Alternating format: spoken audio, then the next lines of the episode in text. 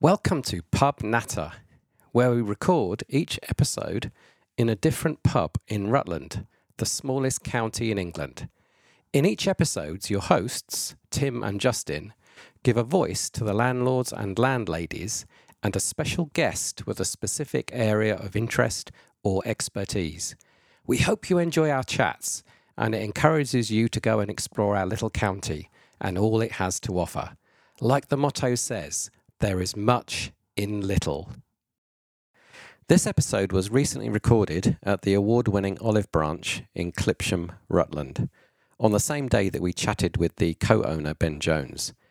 In our chat with Ben, we discussed how he transformed a dilapidated building into only the second pub in UK to be awarded a Michelin star. In this episode, we host Alicia Kearns, Member of Parliament for Melton and Rutland. I know you will enjoy our discussion, so please leave a comment via your favourite platform. You can now listen and comment via Spotify, YouTube, Amazon Music, Podbean, or Apple Podcasts. When rain stops play, it's time for some pub natter. We're in the Olive Branch in Clipsham, in Rutland, and we're with Alicia Kearns, Member of Parliament for Melton and Rutland. We're very lucky to have you, and thank you very much for giving us your time. No, thank you for inviting me. We plan to make this apolitical. Let's see how long that lasts. It's always a challenge. We're determined to make it apolitical because we're from different sides of the divide. We could flip the coin, and I could interview the two of you about your politics, and we can see where we ended up. You've only got an hour. So, see if you can guess which is which. Yeah, I think I might have sussed that already. Really? Okay. Just because I've got a beard doesn't mean I'm a liberal. Oh, maybe I haven't then. Essentially more on being a local MP. Yeah. Okay. So you can kick off with the first question, Justin. Okay. So before you got into politics, you did a lot of work in international communication and foreign affairs. Obviously, you're going to be quite limited in what you can say, but have you got any interesting stories, anecdotes that you can give us about that give an insight into the sort of thing you have to cope with? It's difficult, yeah, because there's all sorts of weird experiences that you go through, but difficult, again, sometimes to recount. I think one of the ones I have spoken about publicly is I was working at the Syria Peace Talks in Geneva, possibly the most boring place on earth. But I worked there. Did you enjoy working there? It's just outside in Nyon, but no, not really. The biggest problem was the lunches. So we were obviously doing peace talks until 3 o'clock in the morning, getting up incredibly early.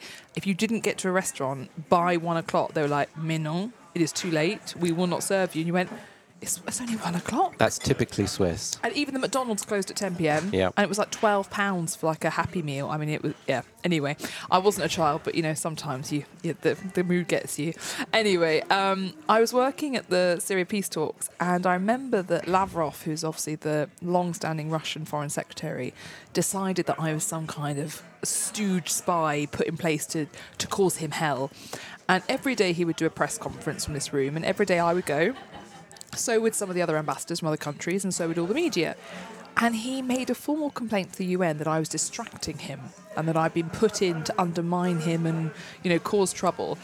And so the next day the UN came along and said, "We're really sorry, but the Russians have said that you can't be in the room." And I went, "We're in a hall in the middle of the UN. There's no control of who can come in and who can't." And they went, "Well, he's asked for it." And I said, "Well, no, I'm not doing it." And they said, "Okay, fine." The next day they came back and they're like, no, you absolutely cannot be here. You must leave. And what was really nice was the BBC, the Al Jazeera correspondent, and a few others turned around and said, you can't make her leave. You've got no right or ability to do so. And essentially they started kicking up quite a big fuss. And so the kind of official went away again. Third day, came again, tried again. And they said, "Well, media can be here because it's a press conference, but you can't be here because you're here as a diplomatic member of a diplomatic delegation." And at this point, the Swedish ambassador came over and said, "Well, if you're throwing her out, you're throwing me out." And obviously, senior Swedish ambassador, little old me, they couldn't throw him out, so that was it.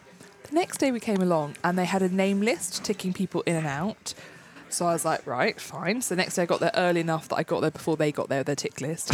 It got to the point that by the end of it, they'd put giant metal locks on the doors to stop people coming in unless early to this event because they were so determined to keep me out. Because Blimey. Lavrov had just decided that I was essentially some sort of spy who was there to distract him and undermine him and cause him problems. Were you? No, but I think it just shows how ridiculous, you know, some people get. How long ago was this?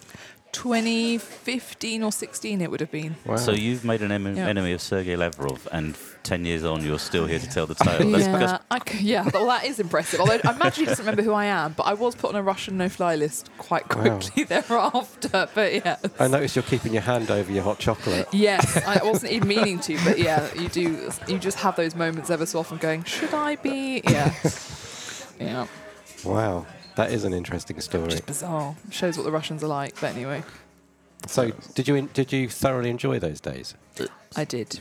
Yeah. The sense of cause of what you were trying to achieve and what you were working on, it was so important. Everyone working together, you know, you worked incredible hours. Everything you were doing was to try and move you closer to stability and peace. And, you know, you met the most amazing, heroic people, but you also, on the other side of things, you know, a lot of that time working on that job, I'd have to look at victims of people who'd been tortured and meet women who'd been through appalling things in Assad prisons, and the men, children. So you saw the darkest side of humanity, but it also made you even more determined that you were going to get things done. So I loved it. I absolutely loved it. The average person in UK probably doesn't really fully know the roles that people do within that realm. Yeah. Would you agree with that? Completely. And I think that's why the reaction to October 7th and the appalling crimes against humanity that were committed in Israel, I think particularly when it comes to sexual violence, you really see people really shocked that people can be that inhumane and that evil. But you have seen those elements of that level of violence in Syria, in Yemen, in Lebanon, in Sudan, in Rwanda, all these different places, in Bosnia. But it either wasn't on our TV screens or it was sanitised, but you didn't have any of that with what happened on October 7th because the terrorists themselves were filming it. Whereas in my career, we were the ones going out trying to get evidence, so we were the ones collecting the films, so therefore you did see the films that nobody ever normally sees. And I think that's also why, you know, any of us who've worked on Syria in particular, you will never forget Syria. Syria will always be in your heart, the same as the way I feel about Bosnia, because of how heinous it is. So do you think to some extent then that the world has always been this bad, but we're only now seeing the evidence real time? I think the capacity for evil has always been this severe, but we as humans have gone and industrialised it and mechanised it and made it easier. And I think we've removed, by creating weapons, I mean, you'll know more from your time in the Air Force, but by creating weapons you do reduce some of that innate humanity that is required within the choosing to commit or perpetrate violence, because it's easier.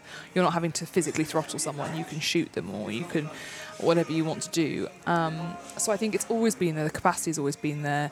We've just made it easier, more industrialised. Absolutely. But also, I mean, people say, oh, well, Ukraine's the first war that's been fought with modern technologies. Syria was, just nobody wanted to pay attention. Yeah. And I think people like Lindsay Hilson on Channel 4, they're bringing that more to the public now, so there's more awareness. Yeah, and there's less of a... I do think the media decided they don't need to sanitise it as much as they used to, and that's because of social media, obviously, and the fact that people can access it. Yeah, very quickly. So, I mean, it's scary on Twitter. I mean, you get stuff almost immediately, don't you? It's I mean, you might remember that morning, you know, the morning of the Hamas attack. The first thing I remember was being in bed with my two children, because they do sleep in my bed, and just watching all this footage while they were asleep next to me before it was, you know, scrubbed from the internet. Yeah. Yeah. I personally don't do Twitter. I find Twitter absolutely infuriating. So I ignore it. You are absolutely right to do so. And it's going to get more and more dangerous because of the ability of AI to create new videos and photographs. Yeah. I was listening to an interesting discussion yesterday, and they were saying how Twitter's going to be the worst because they've cut all their people that used to do the scrubbing of the internet. They've cut all their people who used to do authentication. At least on Facebook and Meta, they still have quite a lot of them.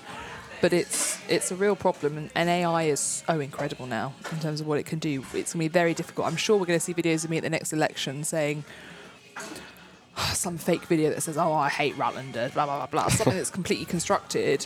But if you saw it on your Facebook, you'd go, oh, my God, that's what she really thinks. And by the time I could get a statement out saying that's not true, A, psychologically, you're going to believe the video that you saw, even though it was a fake and you're being told it's a fake.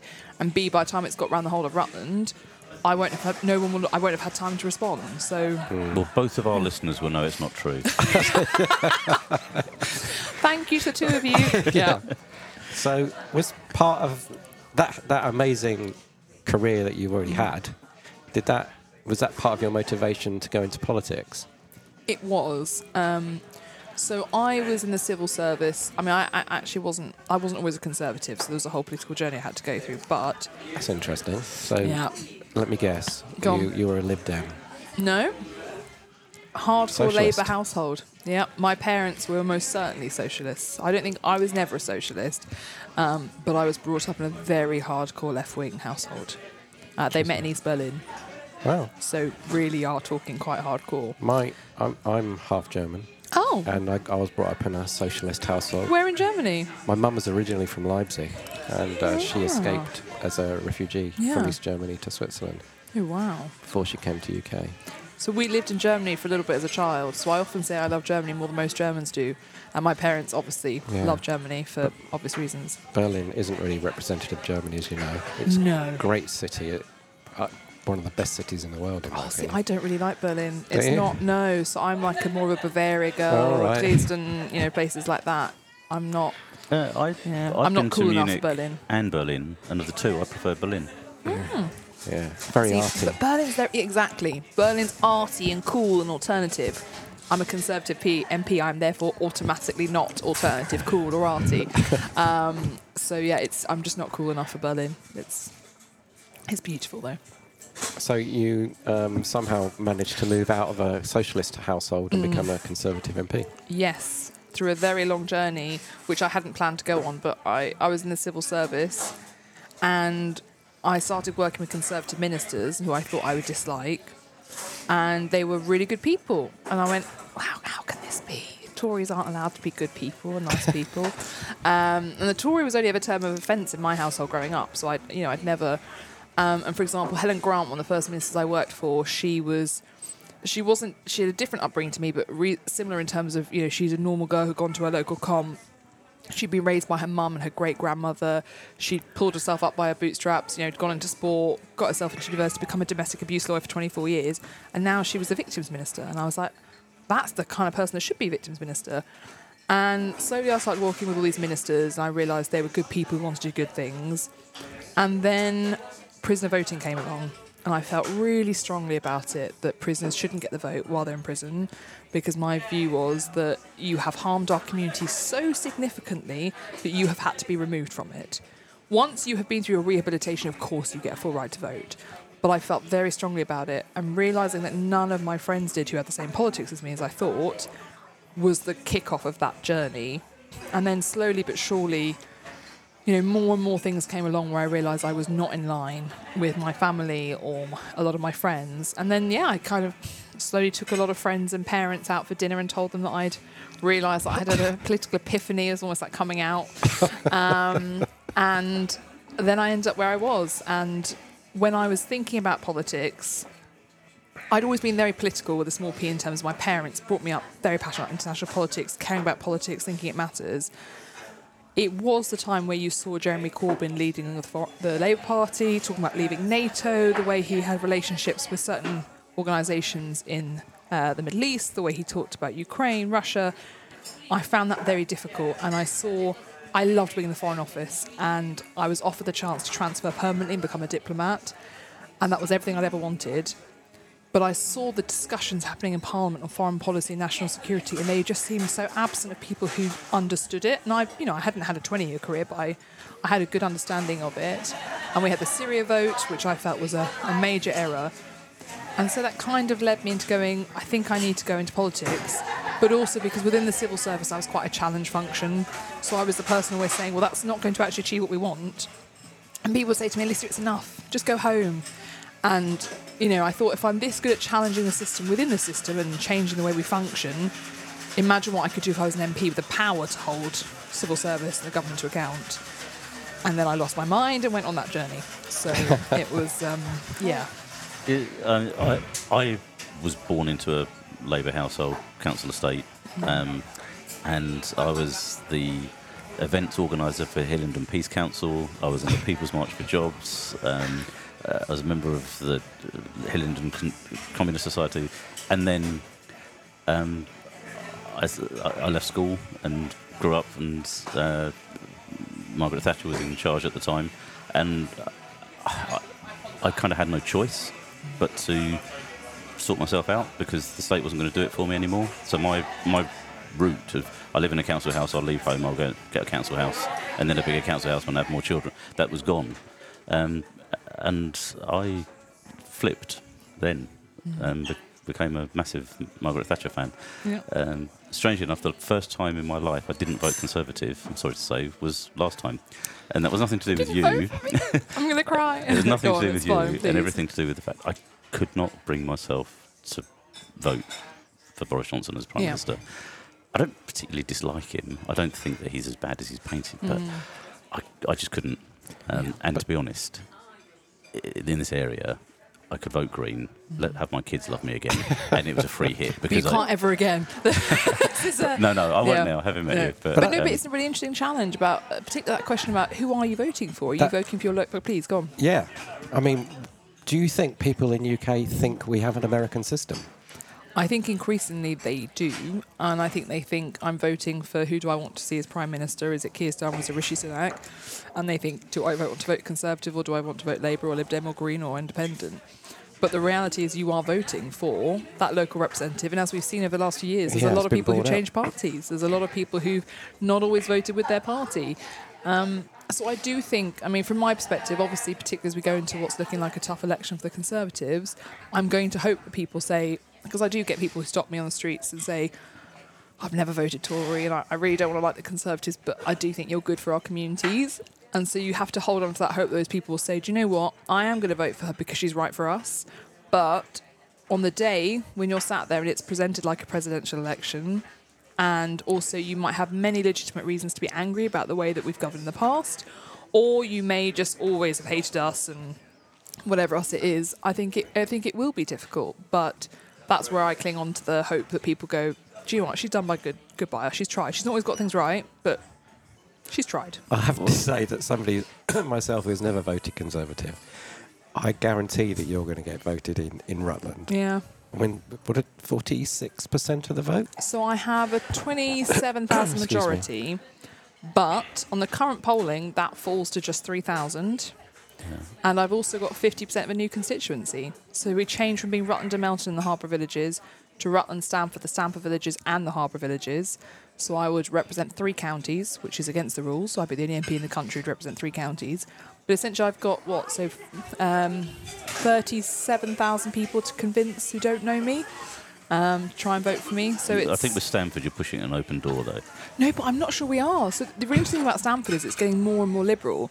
Obviously we've got a Liberal council now in Rutland, we've got a Liberal council in Stamford, we've got Extinction Rebellion, they've got an office in Stamford. There's all sorts of stuff you wouldn't expect. But again, all I've got to do is hope that people go, do you know what? Yeah. Well, that leads us very deeply, you'd think we'd plan this, wouldn't you? Yeah. Into asking you about a day in the life of a constituency MP.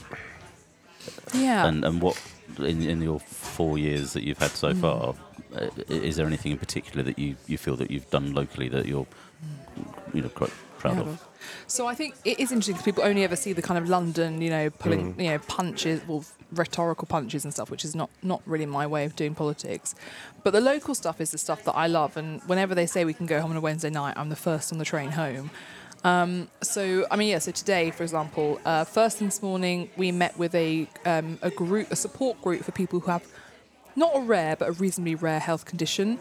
And there was 9 people who suffer from it. And essentially they were talking me through about the challenges in terms of the way the NHS diagnoses it or doesn't, the fact that some doctors don't think it's a real condition, and just talking me through what they've been through and therefore how can I support them. Then we went to see a pub that had been flooded, and we met with about 10 members of the local community who talked to us about what their experience of flooding was so that I can take that away. I want to do a lot of work on flooding because we have a serious problem. I've just secured with my councillors an urgent meeting of Rutland County Council. It's the first one in history to be called. But if we hadn't called that meeting, there would be no public discussion on flooding until March, which is not acceptable, given we've had two major floods in the last 4 months. Then I'll come see you. Although we did stop at Hambleton Bakery on the way to get a pippin and a sausage roll so that we had some lunch on the drive in the car. Then this afternoon I've got an hour and a half. Sorry, holding David Cameron to account means I'm losing my voice. I've got an hour and a half of surgeries this afternoon. So that's people coming in saying... I'm trying to think about the kind of ones I've got, and then you've got to depersonalise them. But essentially, people who've had a major problem, so either there might be a problem with their visa, or there might be a problem with their child's special educational needs that they're not getting, or there may be a problem with their housing association, that it's mouldy and the landlord isn't listening. We always get walk-ins, so I had a lady walk into my office maybe 3 weeks ago with a one-year-old baby in a pram, and she said, my boiler went 3 days ago. My landlord will not answer my phone calls or my emails. I've got a 4-month-old baby. He's freezing. What can you do? So obviously we brought her in out the cold. We gave her all the heaters in my office, which thankfully we had some. And then this was on a Friday, by Tuesday we had a new boiler installed into her house. And these are things that people don't hear about, that MPs spend their time doing. And then tonight I have a meeting on solar. So a big meeting with some local communities about solar. So that's probably quite representative of a constituency day, flying around the 400 and something square miles that I represent. Sorry to interrupt. When you said solar, do you mean stopping the solar panels coming to Langham? So that there is an issue with that. So yes, there's proposals to build a solar plant in Langham, in Barnsdale, in in Manton, and then obviously the giant Mallard Pass one. So 50% of all solar proposals for the whole country are in Rutland or Lincolnshire. Well, that's a good thing, isn't it? No. Why is that a bad thing? Because we also have the best agricultural land in the country. So the real challenge we have is that we need... So what I asked the government to do, which they haven't done, which really frustrates me, is to create a national solar strategy and a national land use strategy. So look at the whole country and go, right, the best place for wind in this country are these places. The best place for solar is these places. First of all, put solar on buildings. There's really no reason for it to be on agricultural land, but anyway. But if they had a land use strategy, we would make sure we wouldn't have this problem where councils at the moment can't necessarily say no to things because it's really good quality agricultural land, they'd rather be doing agricultural work, because they haven't got the powers to do so. So there's all sorts of challenges. That makes huge... What you just said makes huge sense. But when you see that reported in the media... It looks like I'm a NIMBY. Yeah. Yeah, absolutely. And this is the problem with Mallard Pass. So the giant 2,100-acre solar plant they want to build not too far from here around Ryle and Essendine. I didn't come out against that for about 3 or 4 months because we need solar and we need to go green and we need to get to net zero. But as I looked into the company responsible, first of all, they are the most complicit in genocide in the entire world. They are the most complicit company. So they're called Canadian Solar, which sounds lovely. They're not. They're called GCL Poly and all sorts of other things. They're a Chinese company. They have been sanctioned by the US. They've been done for trade and tariff dodging by the US. They are in loads of reports that the British government's commissioned that shows they're using Uyghur slave labour and what they're doing. The British company they've partnered with have never built a single programme ever, not a single infrastructure project.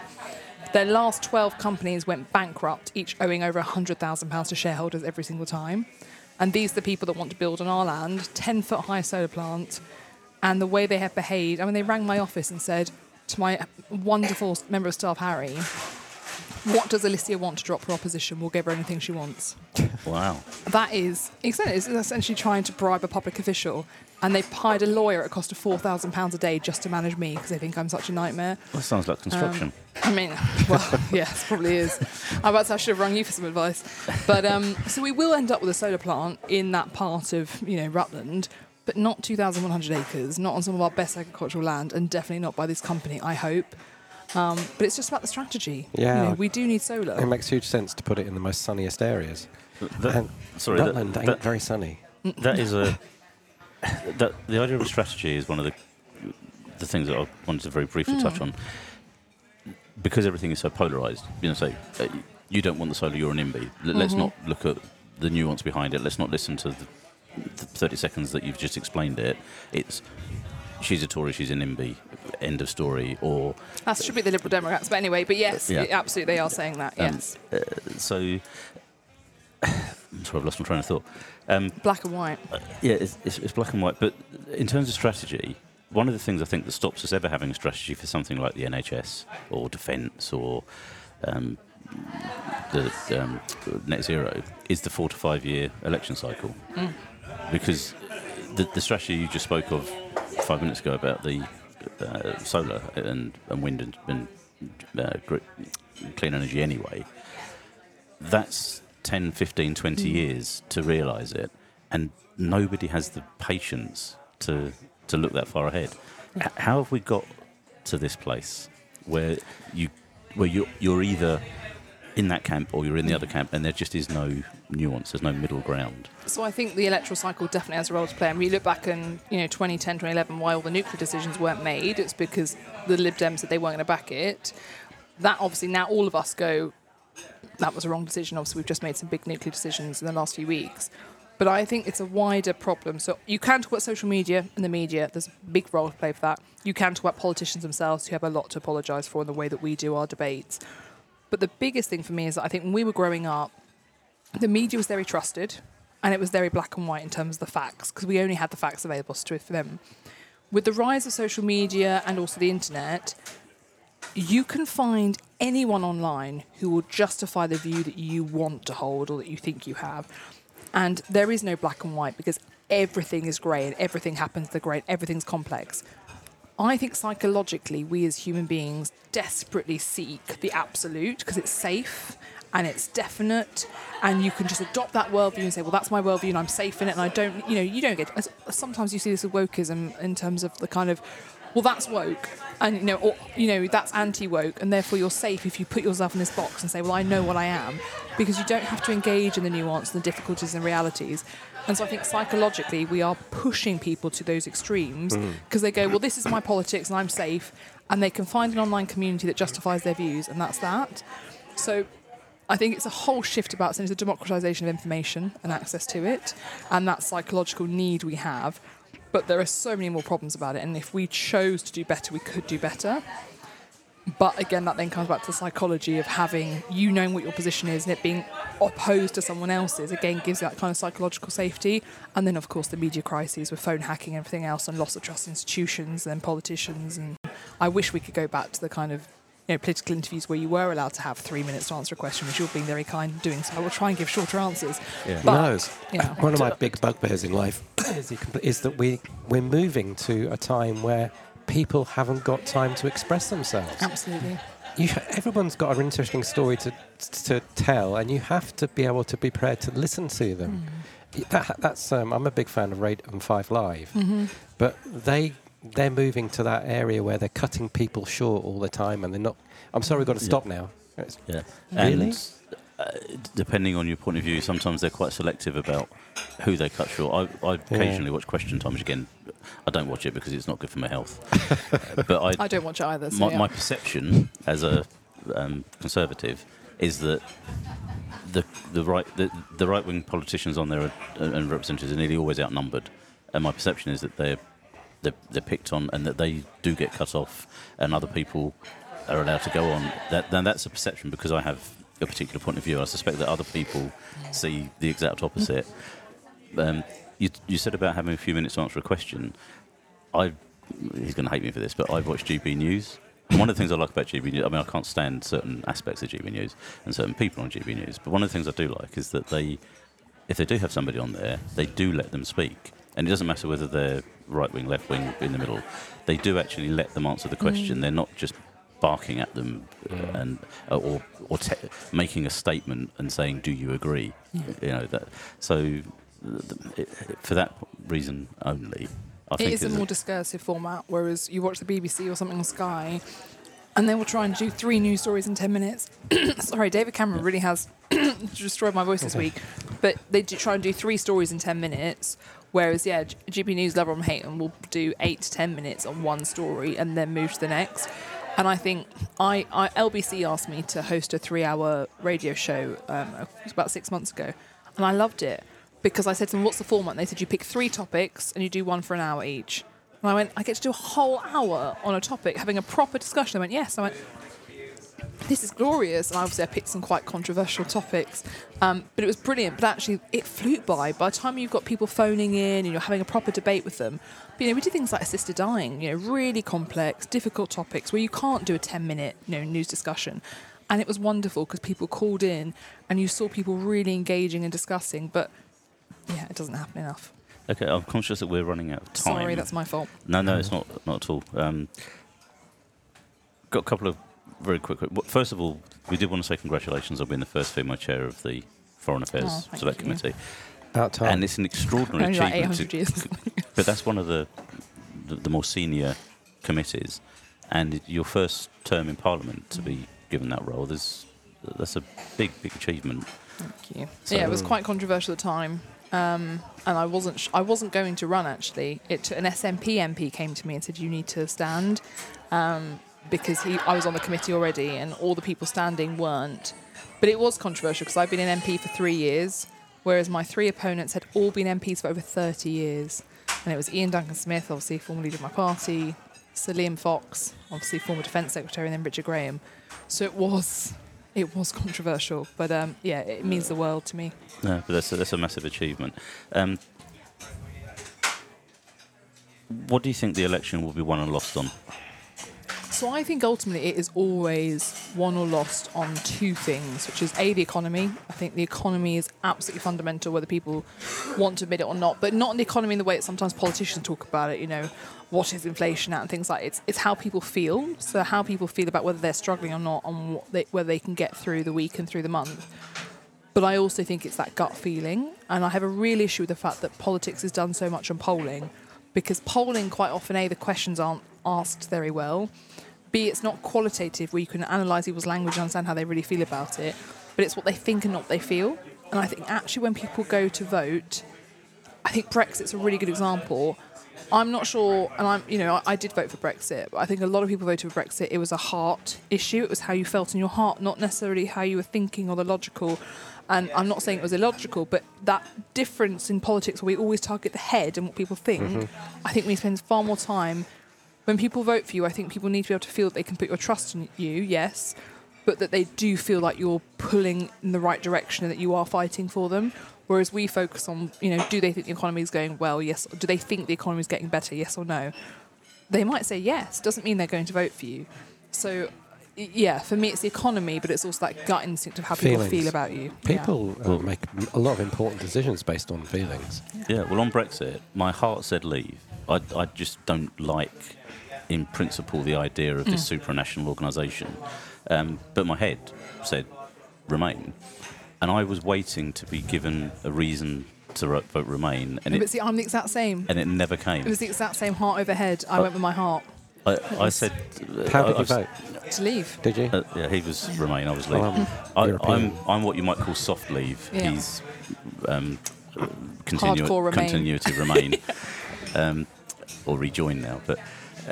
But the thing that the Remain campaign didn't do, which I thought they should have done, do you remember the Monty Python sketch, What Did the Romans Ever Do for Us? Oh, yeah. If they had said, well, what have the EU ever done for us, and actually given you a list of a dozen positive things, that probably would have been enough to tip me the other way. I was looking for a reason, but come there none. And that negotiation finished me off. That was pathetic. So it's quite interesting, though, because I think now as an MP, I would choose to leave again, only because I have seen, particularly when it comes to foreign policy, the freedoms that being outside the EU has given us. And I'm so unimpressed with the EU Parliament. I mean, I engage with them all the time. I am a European, but I have left the EU. And I feel very strong about that, having grown up in Germany briefly, but all my friends are... I do so much work bringing together European chairs of foreign affairs committees together, and we all work together really well.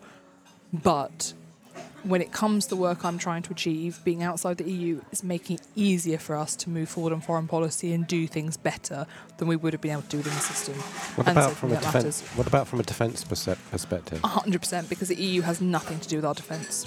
Absolutely nothing. And that was one of my greatest frustrations, because I worked at the MOD before I went to the Foreign Office. hearing people talk about an EU army, which was a nonsense, although it starts creeping up again, but hearing people say about, you know, well, this is fundamental to our defence. It's not, because NATO is the cornerstone of our defence, along with Five Eyes. The EU is a political amalgamation where there's little to no agreement on defence. That's only getting worse, particularly as we see governments like Slovakia and Hungary, and obviously we've had Poland, but obviously they're now back in a better place. We, on a foreign policy perspective and national security perspective, are in a better place being outside the EU. And given that's my expertise, I see the benefits of those freedoms when I try and do what I do as chair. But I recognise there are other areas where we still need to do a lot more. And farming, food and farming is one of those, although in the last 2 months we've made big progress on that. So labelling, we've just rolled out big extension. We rolled out a massive extension to farmer support in the last 2 months, which takes them beyond what they ever got with the EU. So we're getting there, but we've also had to contend with massive inflationary pressures and everything else like that that would have made it so difficult to get where we wanted to get to. Pharmaceuticals?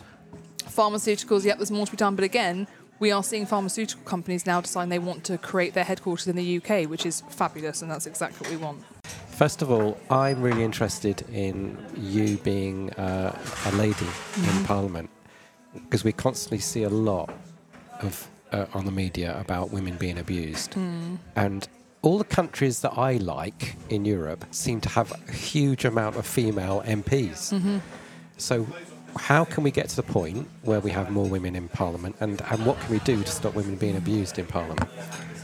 So I actually think on the point about abusing women less in Parliament, I think it actually is a societal issue. I think that women just get the brunt of it because as a society we still, I still see far too much domestic abuse through my door as an MP. You know, spiking, sexual assaults, you know, upskirting, all these different things. They're all symptomatic of the fact that we haven't yet got to a place where we don't have a lot of problems in terms of sexism in our society. There is, every MP gets abuse. I mean, yesterday I had a lovely email from someone saying, what was it? I hope you get the gun. I hope you get... something essentially saying, I hope you get shot. And then, but he was using it in a way where he tried to make it sound clever, like he was just trying to get me sacked, but then said, I hope I was still allowed to say that. It's like, well, that's not funny. And on a daily basis, you'll get an email saying you don't deserve to breathe, or you're corrupt, or you're evil, or you're a fascist. And actually, that underlying level of contempt for politicians is actually sometimes harder than the actual threats. And I probably get about a death threat a month, which, it just sounds a bit ridiculous when I say it that blasé. It's gone up, there we go. So, and obviously I get threats from abroad, which a lot of MPs don't get, so... You know, the Serbian president has threatened me, the Chinese have got me on a trouble list, the Russians have put me on multiple different lists, and when they attack me publicly, I get attacked by their populations. But the death threats, women, obviously we get rape threats, we get threats against our own children, which I don't think many male MPs get.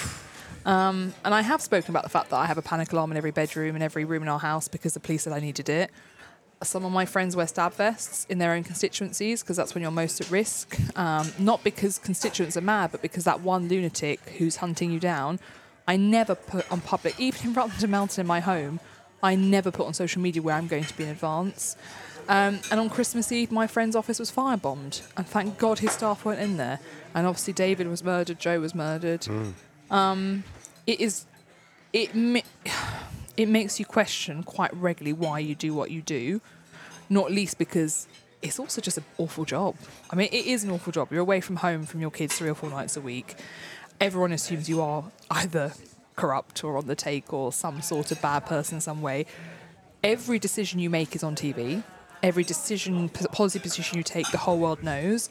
Every speech you give is on TV. Every email you write could get leaked to the media. But... despite all of that, there is no other job where you can change someone's lives every single day. Whether it's a woman ringing me saying, I'm being domestically abused, can you get me out tonight? And we make it happen.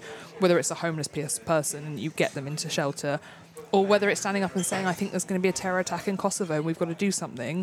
And then seeing, as a result of everything you've been shouting about, us double the number of troops on the ground. No other job gives you that privilege. But the costs are a lot. I mean... I think 50% of all Conservative MPs elected in 2010 were divorced by 2017. Wow. And that is a pretty massive number. Wow. Yeah. We were talking about correlation and causation on the way over here, weren't we? Oh, were you? Yeah. So how do we attract more women? Having said all that, how on earth are we going to get 50% female parliament? I mean, other countries do it, so we have to be able to do it. But other countries, MPs only sit like once a month or twice a month, whereas we sit 3 or 4 days a week. So that's a far bigger challenge. But I also wouldn't necessarily want to change that because we need to be there. You know, we need to be in Parliament holding the government to account. We do need to improve the level of discourse. We do need to make sure that we don't treat... So the reason why most MPs don't have security measures, didn't have security measures until 2020, was because if you asked for a security measure, it got published as an expense. So when there's all those big stories about MPs' expenses, you know, £150,000... Yeah, that's because my salary budget for my team is £170,000 for me to hire my staff, and I have all my staff, and it comes up to £150,000 a year. You then added onto it, well, they asked for, you know, you can put these things in windows that mean that when a bomb gets thrown or something gets thrown, it doesn't quite shatter in the same way to protect you better. It's not quite bomb-proof, but it's better. You know, they were putting those as expenses, and MPs were saying, well, I'm just getting bashed now for being, you know, 30 grand more expensive because I asked for this in my window. We have to stop assuming that MPs are bad people trying to take opportunity, but then we also need MPs to stop misbehaving. And it makes me so angry when we see the few disproportionate numbers absolutely make the rest of us look like we are corrupt and on the take and just bad people. So we do need to think about working hours, we need to think about the way we approach things. You know, we start at 2pm on a Monday because some people travel for 11 hours to get to Parliament each way. But we don't start voting till 10pm on a Monday night. So you're never home before midnight because each vote takes around 25 minutes and you have multiple votes. I don't know what the solution is. And by home you mean your London. London constituency. Oh, God. Home. Can you imagine trying to get back to Rutland? Absolutely. But essentially, we need to demand better of ourselves as MPs. The public need to recognise that they need to change the tone and the discussion they have with their MPs, because I think when they do polling of British people, 80-something% say their local MP is fab, it's just the rest of them. That can't be the case. And then beyond that, I don't really know, but I spend a lot of time trying to champion and support other women into Parliament. I also think having more women in Parliament would make a big difference. It would change the tone, it would change the focus. Women tend to come in because they want to change policies, whereas a lot of the men, unfortunately, I hate saying this, but it is true, come in because they love the drama and they love the hating the Labour Party and they're hating the Lib Dems and hating this. I'm not interested in that. I don't hate the Labour Party, I don't hate the SNP, I don't hate any of them. I fundamentally disagree with them and the way they want to do things, but I don't hate them. And too many men do love the kind of theatre of the chamber and being a glad... You know, Boris, we used to say about him, you needed to really make a noise in the chamber because he needed sand being thrown in his eyes for him to be able to perform. You know, that's not what we need. We need people who are there to talk about the national interest and get things done. I know we're running for time. I've got one very quick, hopefully, one-word answer. If you could fix one thing, what would it be? I don't know how you would do this, and that's probably why it'd be the one I'd fix, but... I would end child abuse overnight, and I don't know how you would do that, but if we could end child abuse and therefore the care system and everything else around it, you know, our prisons would be half as busy, you know, we wouldn't have as many people homeless. And I think so much of the way that adults engage with one another and the options available to them in their lives come back to whether or not they were able to have a childhood where they were loved and secure and safe. And there is nothing I find more difficult than when we have to work on child abuse cases. So, yeah, I would end that. And that's such an awfully sad way to end the podcast, but it's the one thing where I don't know what you do overnight. So let's end it on a happier note. Go on, then. Yeah. Where's Alicia going to be in 15, 20 years' time? I mean, hopefully still the MP for Rutland and Stamford, but that's in your hands. I look to you. If not, I don't know what you do when you stop becoming an MP. I would go back into counter-terrorism, counter-hostile states, because you can serve your country and do something and make a difference, and there's going to be a lot more of that needed, unfortunately. That's brilliant. That's been fantastic. Thank you so much. Or I might go open a giant foster home and just have... There you go. Take hundreds of kids out the care system and have them all live in a big house with me. That's the other option. But yes. Thank you very much for your time. Thank you. That was one of the most interesting hours of my life so far. So I hope I didn't ramble too much. No, that was absolutely fascinating, actually. Thank you.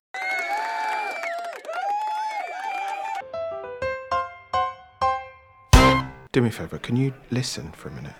Of course. What's wrong? I don't even know how to say this. When you have a concern about child sexual abuse, The fear of getting it wrong can stop us from doing what's right. Child sexual abuse is underreported in the UK, but we can all do something to keep children safe. If you've got a concern, trust your instincts.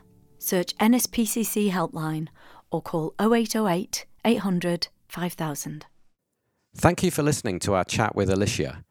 Next episode comes from the Whipper Inn, soon to be the George Inn, at the marketplace in Oakham, Rutland. We chat with Rick Turner, the new owner, and discuss his big plans for his hotel, restaurant and pub. Our special guest is the chairman of Rutland County Council, Andrew Brown, JP. So that's a wrap, and thank you for listening to our latest Pub Natter. If you visit timothyIves.com/pub natter, you will find photos, links and more information about each episode. Please leave a review on Apple Podcasts and Spotify, and please subscribe to ensure you don't miss a pub or one of our amazing guests. The Pub Natter theme tune is by Tom Arnold. That was a Pub Natter broadcast.